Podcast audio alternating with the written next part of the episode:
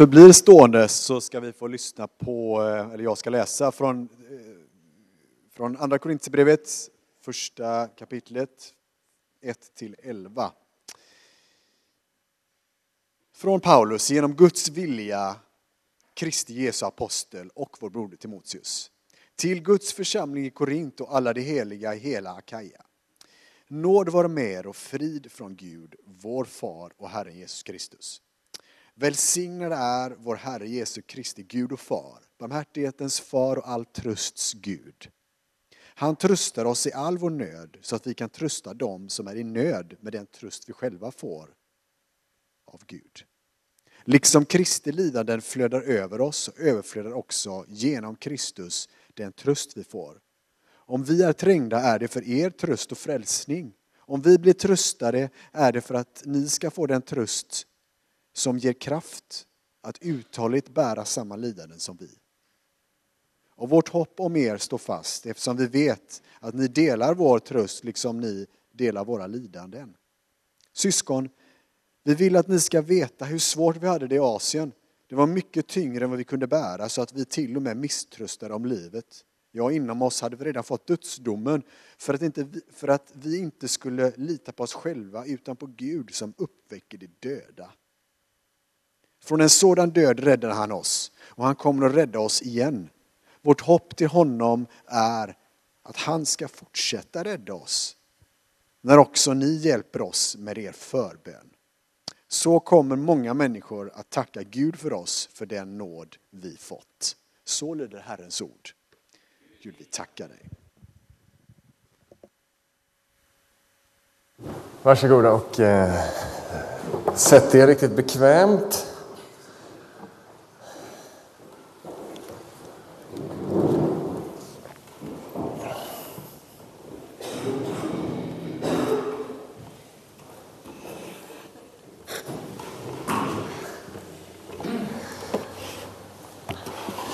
Jag trodde de hade gjort en mugghållare här i golvet, men det var helt enkelt bara ett hål i golvet.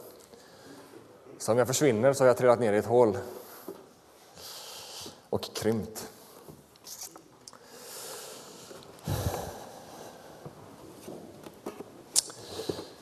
Hoppas eh, ni har det bra där ni sitter eh, och att ni är eh, laddade att ta emot Guds ord som vi har hört läsas till oss och för oss. Herre, jag ber att du med din ljuvliga, helige Ande ska vara oss riktigt, riktigt nära den här stunden. här. Jag ber att det vi ska höra nu inte bara ska få vara ord, teorier och tankar här, utan att ditt ord ska komma till oss. Och det kan bara ske genom att din helig Ande verkar genom mig och i oss alla. Och jag tackar dig för att din ande bor i din kyrka. Tack att du verkar här och vi kan veta att du kommer att verka i våra liv i den här stunden här. Håll mig i ditt grepp.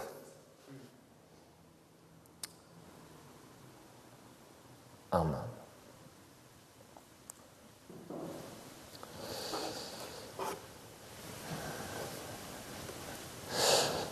Vi har eh, en härlig text eh, från eh, första, Andra Korinthierbrevets första elva verser. Och eh, vid min första anblick så tänkte jag att det här är en, eh, en mysig text, det blir en mysig predikan. Och sen ju mer jag läste den så insåg jag att ja, men det blir härligt, men kanske inte bara mysigt utan också lite utmanande och förhoppningsvis uppbyggligt. Jag, vet inte, jag roade mig lite med i min förberedelse att ta fram ett word cloud, ett ordmoln, eller vad det nu heter på svenska. Eh, över dagens predikotext. Jag tror det finns här en bild på det Eh, wow, kolla. Eh, en lite rolig grej, men jag tog de här elva verserna och slog in dem också, liksom, så genererades det här. Eh, det kan vara en rolig grej, så jag tycker det är lite kul. Men också faktiskt ett ganska snabbt sätt att få en bild över centrala ord men också teman som finns i ett textsammanhang. Och hela poängen här är att ju större ord, desto mer frekvent så återkommer det i texten. Eh, och eh, största ordet är lider. Och sen eh, tröst ligger på en väldigt nära andra plats. Lidande och tröst. Så någonstans är det här faktiskt en predikan som kommer röra sig kring de här koncepten lidande och tröst. Eh, så nu har jag liksom gett facit till min predikan, så nu kan ni utvärdera min predikan och se att efter min predikan om det faktiskt var detta som var det som jag pratade om. Eh, men vi inleder idag höstens eh, ja, kan kalla det för större predikoserie, en predikoserie som sträcker sig över hela hösten som vi har hört, Vår svaghet, Guds styrka. Och det är utifrån andra Korinthierbrevet och det är aposteln Paulus som har skrivit de flesta av breven, inte alla, men de flesta av breven i Nya Testamentet. Och eh, tillsammans, Korinthierbreven, det är två Korinthierbrev som finns återgivet i Nya Testamentet. Tillsammans så utgör Romarbrevet och Korinthierbreven de mest omfattande breven eller den omfattande undervisningen från Paulus som han skriver till olika lokala församlingar som han har planterat. Ehm, och jag vet inte, men om du har varit mycket i kyrkan så kan jag tänka mig att du, och läst din bibel en del så eh, de flesta är då någorlunda så där väl bekanta med första Korinthierbrevet. Och man är lite så här, ja men där finns ju kärlekens lov, ni vet de här vackra orden om kärleken och det finns lite häftiga grejer om andens gåvor och sådär. Men sen så kommer man till andra Korinthierbrevet Ja, vad handlar det? Jag har ingen aning. Jag tror att på många sätt så är andra Korinthierbrevet ganska så här lite okänt för oss, både vad gäller dess budskap och innehåll. Och det kan också bero på att andra, första Korinthierbrevet kommer lite sådär lättsamt förpackat till oss. Eller liksom sådär. Medan andra Korinthierbrevet är lite mer, liksom, det kommer inte till oss lika lättförpackat. Men faktum är att när vi ska börja packa upp andra Korinthierbrevet och det budskap som finns i andra Korinthierbrevet så tror jag och hoppas och ber att du och jag ska se att det här verkligen är sprängstoff till Kristi kyrka. Att det är verkligen mat för oss som hans kyrka. Ett fantastiskt brev som, som vi nu går in i. Jag hoppas att du har en sån här, får en sån här god förväntan inför hela den här serien. Och andra Korinthierbrevet är på många sätt skulle jag vilja hävda en utmaning till kristna och kanske då till oss som har en tendens att lita lite mer på vår egen förmåga och styrka än att lita på Gud. Jag tror också att brevet är en utmaning till oss som är mer intresserade av vår egen framgång än av evangeliets och kyrkans framgång. För ska vi vara ärliga så tror jag att vi allt för ofta, jag sa oss, jag tror att vi allt för ofta, liksom, om jag ska vara ärlig, det är lite så. Jag tror att det här brevet kommer som en utmaning till oss. Jag tror också att det kommer som en utmaning till oss som söker att bygga sin egen trygghet först och främst istället för att först och främst följa Jesus i hans äventyr. Eh, så det här tror jag är ett koncept som vi kommer möta i Andra Korinthierbrevet som blir till en utmaning, men också till en uppmuntran. Det ska bygga upp oss i vår tro så att vi liksom allt mindre sätter vårt hopp till vår egen styrka och allt mer sätter vårt hopp till hans styrka. Och att vi faktiskt också vågar möta vår egen svaghet och se att ja, det är okej okay att jag är svag ibland därför att han är stark. I vår svaghet får vi se hans styrka. Och Jag tror att dagens text som vi har hört slår an den här tonen. Och Det slår också an tonen om att följa Jesus även när det kostar på. Lidande är ett av de större orden, vi kan släcka den bilden sen. Eh, men liksom även när det, när det kostar på, att vi faktiskt följer Jesus ändå. Och vi ska dyka direkt in i, i texten. Och min första punkt i dagens predikan kallar jag för den inledande hälsningen. Otippat va? Paulus kommer med en inledande hälsning och det står så här. Från Paulus genom Guds vilja, Kristi Jesu apostel och vår broder Timoteus till Guds församling i Korint och alla de heliga i hela Akaja. Nåd vare med er och frid från Gud vår far och Herren Jesus Kristus. Från Paulus genom Guds vilja, Kristi Jesu apostel. Som jag redan har sagt så skrev Paulus många av breven i Nya testamentet. Och det grundar sig att Paulus han var en församlingsplanterare. Han startade kyrkor. Han reste runt och predikade. Eh, och startade kyrkor. Och de här breven som han skriver är hans sätt att leda och undervisa församlingen när han är ute och reser runt och startar nya kyrkor. Så han har liksom en dialog med de kyrkor som han har varit med och startat. Och eh, I Apostlagärningarna kan vi läsa om, om, om, Paulus missionsresor. Och den andra missionsresan som, som vi kan läsa om i Apostlagärningarna när det gäller Paulus, så är han i Korint och är med och planterar församlingen i Korint. Och Korint, som det här brevet är skrivet till, som vi, som vi nu eh, har läst. Korint det var en stad som var på Paulus tid var blomstrande. Den hade tidigare, tidigare liksom eh, demolerats med marken, men, eh, men, men kejsare Julius Caesar han bestämde att den här ska återbyggas och det ska bli liksom en riktig pärla bland städer därför att dess läge är så bra och det är liksom, här ska vi ha en stad. Så de bygger upp en riktigt blomstrande stad åtminstone vad gäller det kulturella perspektivet och det ekonomiska perspektivet. Det gick riktigt, riktigt bra för Korint. Och eh, då säger Paulus så här, från Paulus genom Guds vilja, Kristi Jesu apostel till Guds församling i Korint och till hela regionen. Och Paulus direkt slår an, liksom, när han skriver det här brevet till Korint, så slår han an att jag är inte bara en god lärare som skriver några tankar till er. Jag är inte bara liksom en, en ledare i allmänhet, utan jag är en Jesu Kristi apostel. Jag skriver det här brevet som en Guds representant. Det här är ett Guds tilltal till er. Jesu Kristi apostel. Inte apostel genom egen vilja. Paulus hade inte de egna aspirationerna. Och ni som var här för två veckor sedan när ni hörde om Paulus omvändelse och möte med Jesus. Det chockade honom lika mycket som alla andra att han var utvald av Gud att vara en apostel. Så när han skriver det här så skriver han det som en, en Guds representant. Paulus hade planterat församlingen, han hade rest vidare och hamnat i lite ett knepigt läge med församlingen i Korint där de började ifrågasätta Paulus.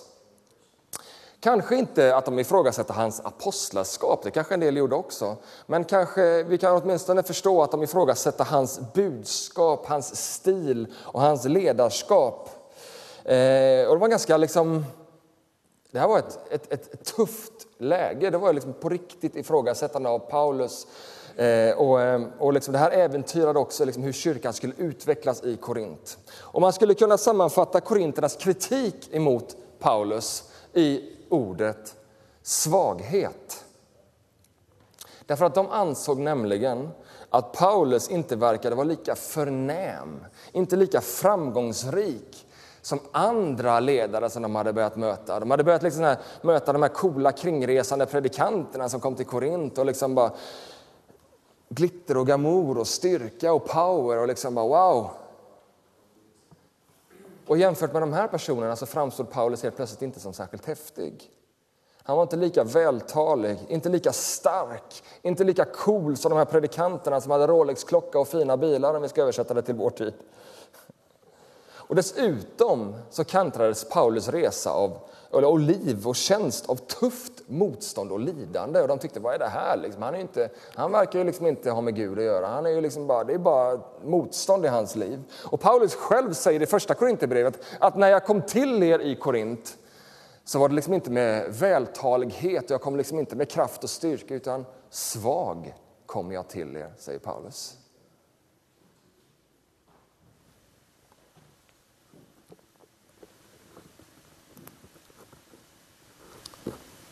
Det passade inte riktigt in i Korint, i korinternas världsbild. Korint andades framgång. Vi är liksom staden som är på G. Man liksom hade vad man kan kalla för en triumfalistisk attityd. Liksom att livet ska vara liksom bara... Allt ska vara en happening. Och det är liksom, man representerade We are larger than life. Det var liksom korinternas attityd. Det går bra nu. Vi är intellektuella. Vi är de framgångsrika. Vi har ett progressivt kulturliv. Och de hade, liksom, för att inte tala om deras fria liberala sexualitet.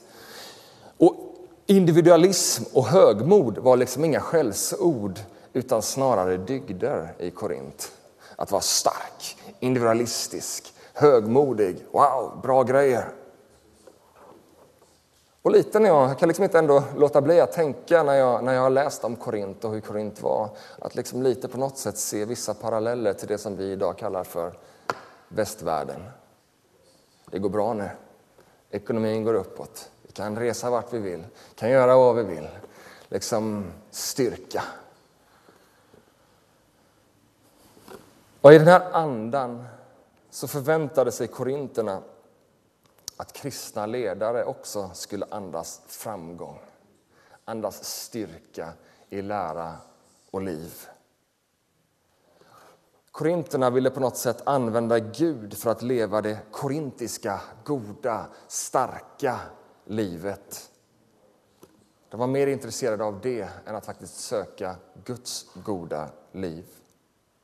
För Gud verkar ju i styrka och glamour, inte i lidande och svaghet, eller? Hur ser vi på Gud och Guds verk? Paulus liv handlade mer om lidande, förföljelse, utmaningar, motstånd. Och hans undervisning det var att det är i svagheten som kraften fullkomnas.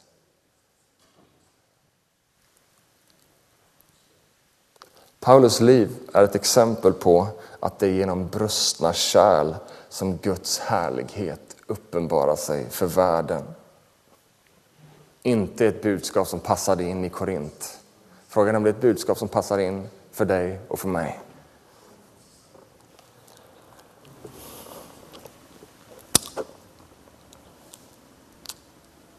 Och vi går vidare i texten. Välsignad är vår Herre Jesu Kristi Gud och Fader, barmhärtighetens far och all trösts Gud. Han tröstar oss i all vår nöd.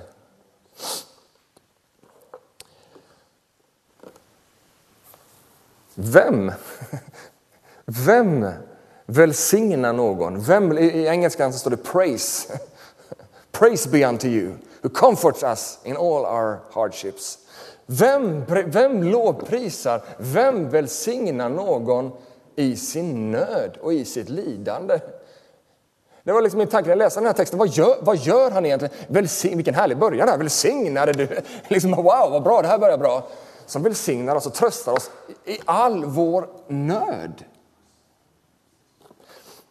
Och när jag studerade kontexten kring liksom det här, när Paulus skrev det här, så insåg jag att Paulus han skrev andra Korinthierbrevet troligtvis när han var i Efesos. Han var i Asien, han skriver det själv, och troligtvis var han i staden Efesos, som också var en progressiv stad. Och där var han under, ett par, under två år, två och ett halvt års tid och predikade evangelium, missionerar och planterar kyrka. Och i Efesos, där får Paulus smaka på det tuffaste motstånd som han har mött hittills när det gäller, alltså emot evangeliet. Han får smaka på det tuffaste motstånd mot evangeliet hittills. Det var liksom ingen piece of cake. Han var verkligen fick utstå lidande. Och det är lite som att jag kan inte låta bli att tänka att det är lite som att Paulus får smaka på sin egen medicin. För innan han blev frälst var han ju själv en förföljare av kyrkan. Så Paulus han får liksom smaka på sin egen medicin. Och det var liksom inte bara lite sådär att de tycker liksom att oh, men du är töntig som är kristen, kom igen nu, hitta på något bättre. Nej, Paulus säger själv så här i vers 8 i den texten vi redan har läst. Vi vill att ni ska veta hur svårt vi hade det i Asien. Det var mycket tyngre än vi kunde bära. Ja, så att vi till och med misströstade om livet. Ja, inom oss så hade vi redan fått dödsdomen. Så när Paulus skriver de här orden så är det utifrån en position av otrolig svaghet, av otrolig liksom, åh, han blir pressad från alla håll. Så tufft att han till och med misströstade om livet. Och han säger att att vi hade redan fått dödsdomen inom oss. Alltså, han räknade med ja, vi kommer troligtvis sluta här som martyrer för evangeliets sak. Det är mot denna bakgrund, i det här läget, som Paulus skriver Välsignad, prisad vare, herre, vare vår Herre och Gud och Far, barmhärtighetens Fader som tröstar oss i all vår nöd. Och den nöd som alltså Paulus troligtvis refererar till är med, troligtvis det med all sannolikhet den förföljelse som kyrkan får utstå, det motstånd som han får utstå när han predikar och planterar kyrkor. Så det liksom finns en form av yttre tryck emot honom. Men det finns också ett inre tryck där liksom han, eh, som han får uppleva av korintierna, där de ifrågasätter honom. Så han får utstå lidande för evangeliets sak. Och detta lidande gör att också de börjar ifrågasätta honom. Ja, men han kan ju inte ha med Gud att göra på riktigt, för han får ju utstå det här. Han är liksom, har ju ingen koll på läget. Så Paulus, liksom, det, det finns ett tryck både inifrån och utifrån. Och Paulus fortsätter med att beskriva i vers 5, vers 5 att Kristi lidande flödar över oss. Vilka härliga begrepp! Kristi lidande flödar över oss. Jag vet inte om det är ett språkbruk som du och jag brukar använda eller ens koncept som vi brukar tänka. Det är ganska främmande för oss att tänka de här banorna, liksom ett Kristi lidande flödar över oss. Och det var precis lika främmande för korintierna som tänkte att tron på Gud, det ska ju vara en biljett till det lätta livet, en biljett till framgång, en biljett till lycka. Men Paulus, han verkar istället förutsätta att det som följer den korsfäste frälsaren också får utstå lidande och motstånd.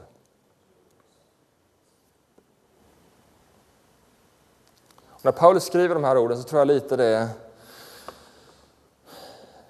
vi kommer möta det också senare i texten, att det är lite till hans försvar också i hans apostlaskap. Och det är lite som att han säger till dem att ni ska inte frakta mig för att jag får utstå lidande.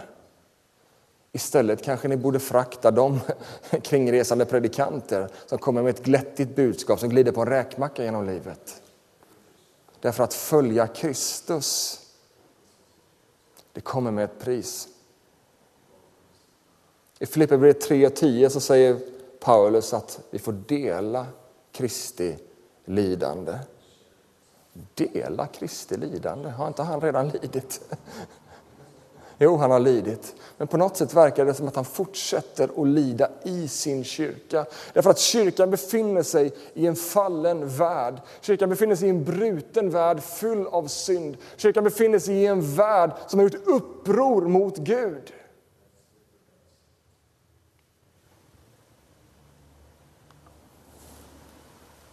Så självklart, faktiskt, om vi då följer Kristus i den här världen, om vi inte flyr bort ifrån världen, utan lever i världen, men inte som världen, utan vi i världen lever det liv som Kristus har kallat oss till, så kommer det med ett pris. Och Jesus själv säger i Johannes 15 och 18 Om världen hatar er så ska ni veta att den har hatat mig först.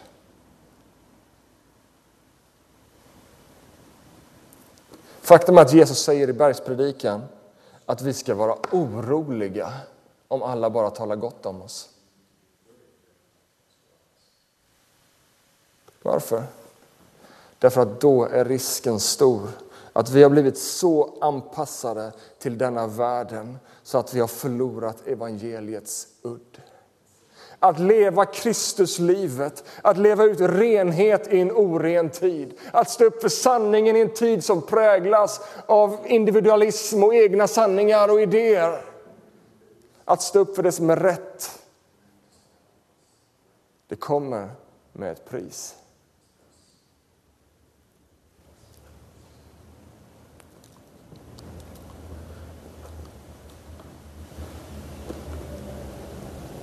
Och det har på något sätt drabbat mig. Jesu ord.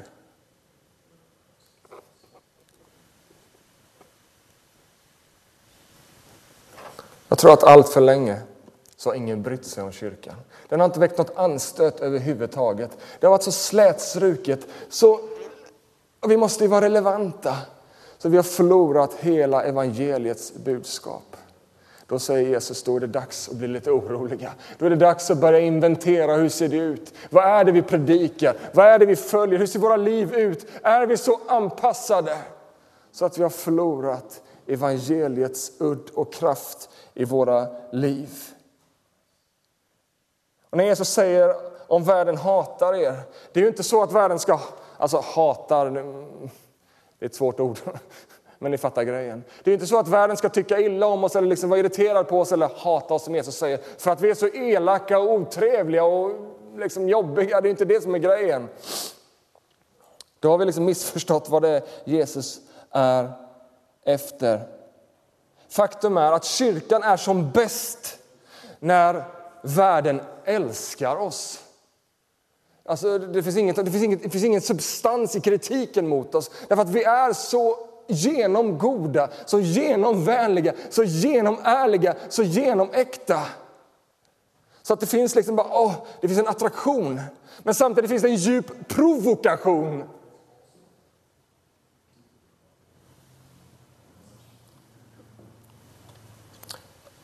Därför att vi bär av ett budskap som utmanar vår samtid.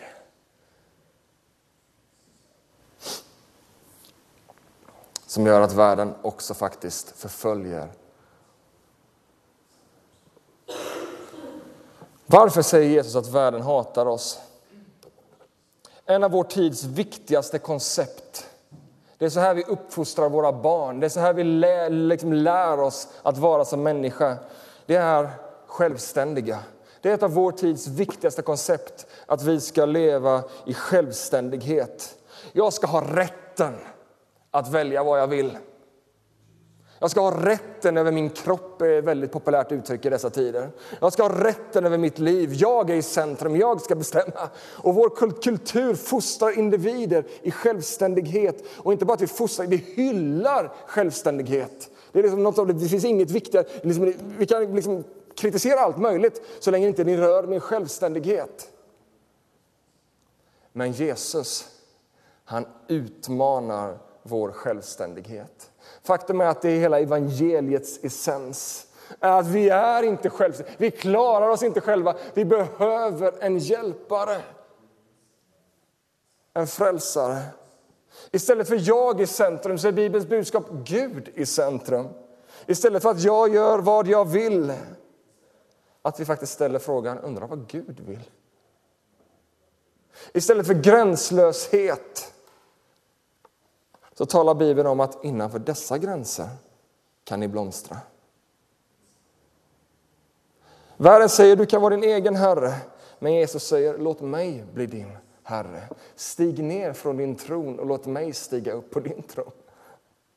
Världen säger var stark. Jesus säger låt mig bära dig. Erkänn att du inte är så stark. Erkänn att du inte klarar dig själv. Låt mig bli din styrka. Och detta är ett budskap som är en stötesten för världen. Det är därför världen blir provocerad av kyrkans budskap. Men det är samtidigt ett budskap som är bärare av blomstrande liv och bärare av evigt liv. När ingen reagerar på kyrkans budskap så har vi troligtvis gått vilse i vår ambition att anpassa oss till denna världen. Liksom relevans har varit inneordet i kyrkan, jag tror snart i 20 år. Liksom, vi måste vara relevanta. Men relevans är inte att säga vad folk vill höra. Relevans är att säga vad folk verkligen behöver höra.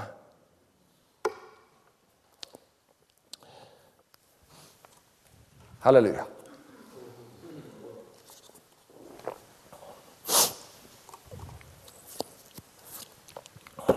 För Paulus i Efesos var motståndet så kompakt mot honom och mot evangeliets sak så att han misströstar om livet men ändå så välsignar han och prisar Gud.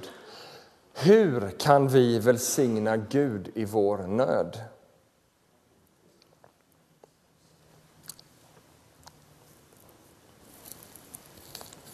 Jag är rädd att vi allt för ofta har en triumfalistisk, vilket konstigt ord, men det är ett ganska bra ord, sammanfattar ganska mycket. Jag är att vi allt för ofta har en triumfalistisk teologi och en förväntan på att Gud ska eliminera allt som är jobbigt.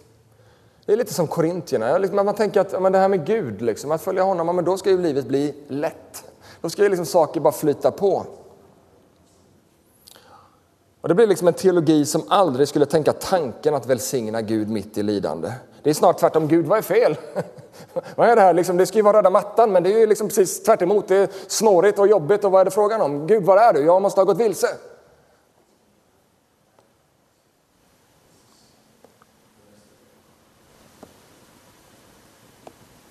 Det blir en teologi som aldrig skulle tänka tanken att Gud faktiskt kan vara närvarande mitt i lidande. Men lyssna nu. Hur helgade heliga och troende vi än är så kommer vi alla att få smaka på denna världens brutenhet och vår egen svaghet. Det är bara face the fact. Och i det kan vi få ett rätt förhållande till Gud och förstå att det kanske inte det kan vara saker som är fel. Men vi kan ju hålla på med massa tokigheter så att liksom livet blir trassligt för oss.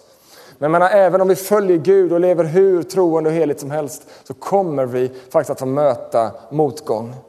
Paulus är ett sånt lysande exempel på det. Men Paulus, han visste att Gud inte hade övergivit honom i sin svaghet utan att Gud istället är nära och verkar i vår svaghet. Så han skriver i andra Korinthierbrevet 12, vers 9. Ja, i svagheten blir kraften som störst.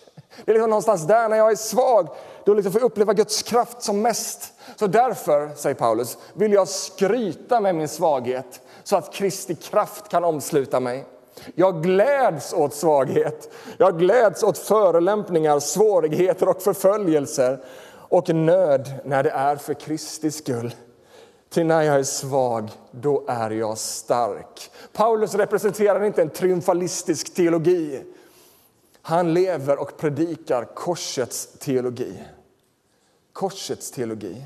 Och i korsets teologi, det är inte så att vi söker svaghet och lidande. Liksom, det måste jag bara utsätta mig för. Liksom, och bara vurmar över liksom, svaghet. Så, nej, inte på det sättet.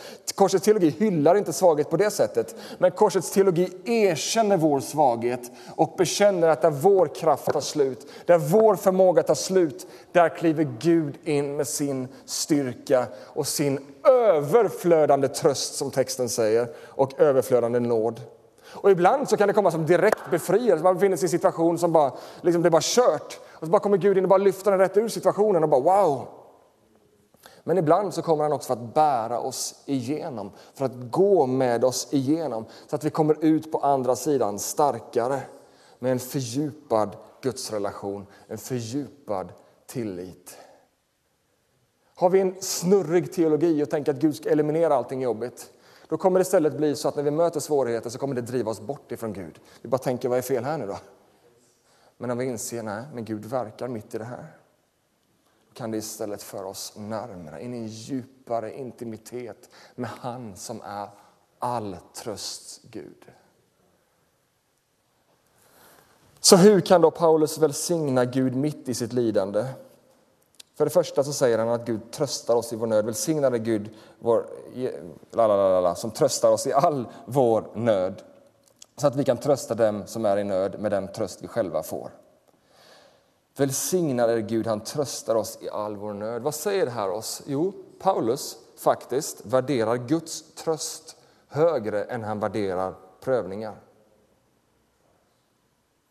Han vill hellre ha Guds tröst och konkreta närvaro än, än ett mediokert slätstruket liv där allting bara är enkelt. Han värderar Guds tröst högre. Tröstar oss i all vår nöd. Ibland räddar Gud oss ur prövningen, som vi precis sa. Men allt som oftast räddar han oss genom prövningen. Och faktiskt, förr eller senare när vårt jordeliv är färdigt, så räddar han oss hem från prövningen. Han överger oss aldrig. Han har alltid yttersta kontrollen. Men vi kan inte alltid definiera hur Gud ska rädda oss. Ibland räddar han oss ur, ibland räddar han oss igenom och till slut någon gång så räddar han oss hem. Men i allt så har Gud kontroll och i allt så är Gud oss nära. Paulus säger längre ner i texten att från en sådan död räddade han oss och han kommer att rädda oss igen. Vårt hopp till honom är att han ska fortsätta rädda oss. Så Paulus fattar att det här med liksom, det kommer vara utmaningar liksom framöver här, men Gud kommer att rädda oss. Och Paulus han placerar all sitt hopp i Gud, att Gud är med honom och räddar honom.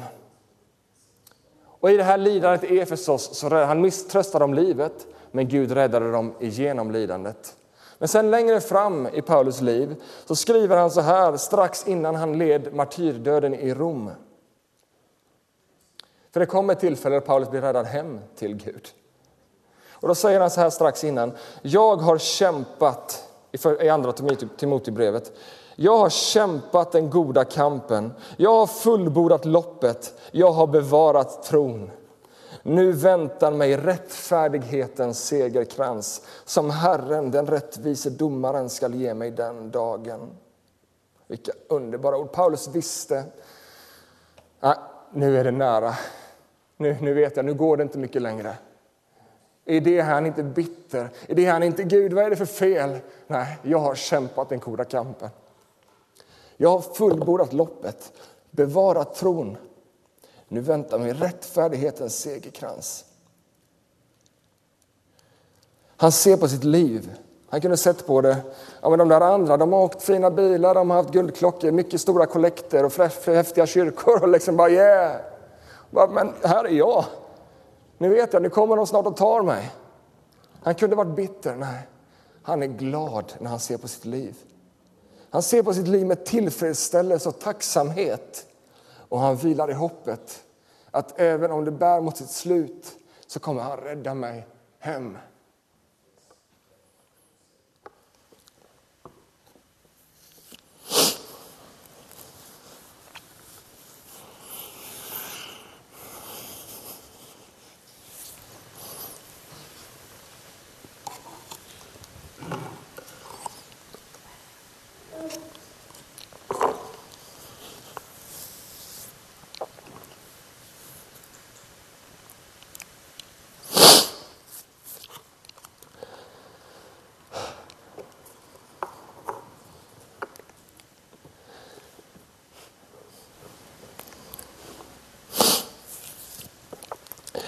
Vilken inspiration Paulus är för oss kristna i väst. Som säljer ut tron för ingenting.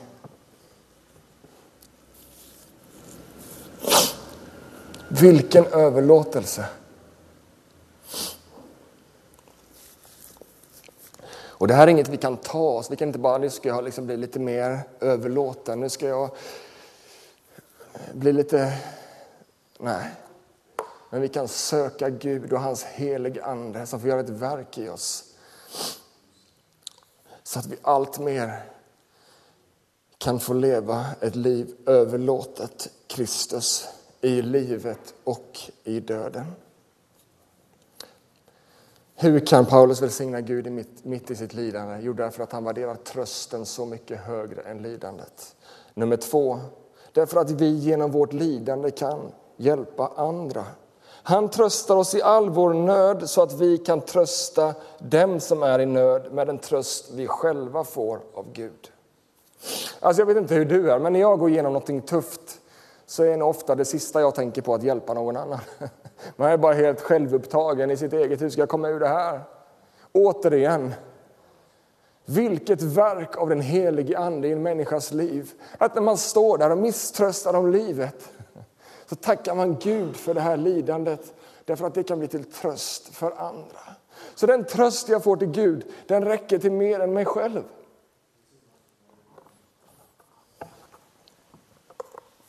Och han säger också i vers 6, om vi är trängda, alltså om vi får utstå lidande, så är det för er tröst och er frälsning. För Paulus är det en välsignelse att få lida, Kristus, få lida för Kristus om det leder till människors frälsning. Det var ju precis det som Paulus fick utstå. Genom att han predikade Kristus så blev han förföljd, men det ledde till människors frälsning. Och jag tittar på mitt eget liv, hur så många gånger jag knappt vågar säga pip. Tänk vad, de ska, vad ska de tänka om mig? Men Paulus, han gladdes över lidande om det ledde till att människor blev frälsta genom vårt, hans vittnesbörd. Han drev så djupt av Kristi kärlek till människor att de skulle få möta den frälsning och det eviga livet som han själv hade fått ta emot i Jesus. Och sist, hur kan, vi, hur kan Paulus välsigna Gud mitt i sitt lidande? Sist så säger han att jo, det kan jag därför att det leder till en fördjupad tro och tillit till Kristus. Lidandet avslöjar falska avgudar och falsk trygghet. Syskon, vi vill, vi, vi vill att ni ska veta hur svårt vi hade det i Asien. Det var mycket tyngre än vi kunde bära, så att vi till och med misströstade om livet. Ja, inom oss hade vi redan fått dödsdomen. För att vi inte skulle lita på oss själva, utan på Gud som uppväcker oss från de döda.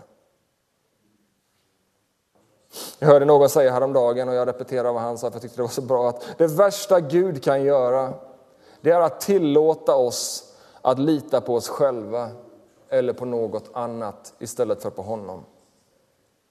Det är det värsta Gud kan göra. Självständigheten. Det bästa han kan göra det är liksom när han sticker hål på vår bubbla av självtillräcklighet. För vad händer då? Jo, för att vi inte ska lita på oss själva utan på Gud som uppväcker de döda. I lidandet, i utmaningen, i motståndet så avslöjas var vi har vår trygghet. Och har vi då inte vår trygghet i Gud så faller allt sammans. För när Paulus misströstar om livet, vad skulle då liksom något annat än Gud själv hjälpa? Det går, går ju inte. Så han kom till insikt, när jag kommer till slutet av mig själv så är det bara Gud jag har kvar. Tilliten och trösten och hoppet i Gud. När vi inser att vi inte har något kvar, det är först då vi inser att Gud är det enda vi har. Det är en svårköpt lärdom så många gånger, men det är så dyrbart. Därför att en dag kommer vi alla stå där, där Paulus är. Vid slutet av vårt liv, där ingen mänsklig styrka finns kvar. Då är det lite sent att komma till den insikten. Men jag har ju 17 lägenheter och jag har ju det här och jag har ju liksom 711 miljarder kompisar på Facebook och jag har ju liksom, eh, jag, vad det nu är för någonting. Det är mycket bättre att ha kommit till insikten att nej, jag har egentligen ingenting förutom Kristus. Han är mitt hopp. Kung David skriver i en av sina psalmer kapitel 23 i Saltaren. Vem har jag i himlen utom dig, Gud? Och har jag dig, Gud, då söker jag inte efter något på jorden. När min kropp och mitt hjärta ger upp är Gud mitt hjärtas klippa och min lott för evigt. Underbara ord.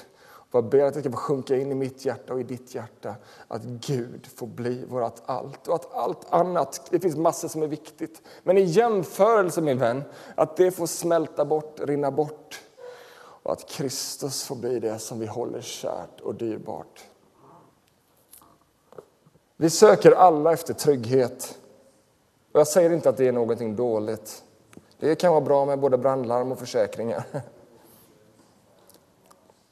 Självklart också i vår efterföljelse av Jesus. Vi ska inte söka lidande och förföljelse. Men, men, min bön är att jag och att vi som Kristi kyrka i väst, mitt i all vårt trygghetssökande, inte ska värdera denna tryggheten högre än att följa Kristus oavsett vad det kostar. Det är min bön, inte att vi ska söka lidande utmaningar men att vi ska värdera att följa honom högre än vår bekvämlighet. Därför att faktum är att den enda trygga platsen ur ett evighetsperspektiv för oss och för dem som kommer få höra evangeliet genom oss, det är att vara i Guds vilja och i Guds kallelse. Det är den tryggaste platsen att vara. Det är därför Paulus kan brista ut i dessa orden mitt i sitt trängda läge så brister han ut i välsignelse och lovprisning. Därför att Guds tröst och det mod som Gud ger är värt långt mycket mer. Därför att lidande för evangeliets sak som leder till människors frälsning är så dyrbart och underbart. Och därför att utmaningar också avslöjar våra falska trygghet. Så att vi istället får växa djupt i vår relation med Gud.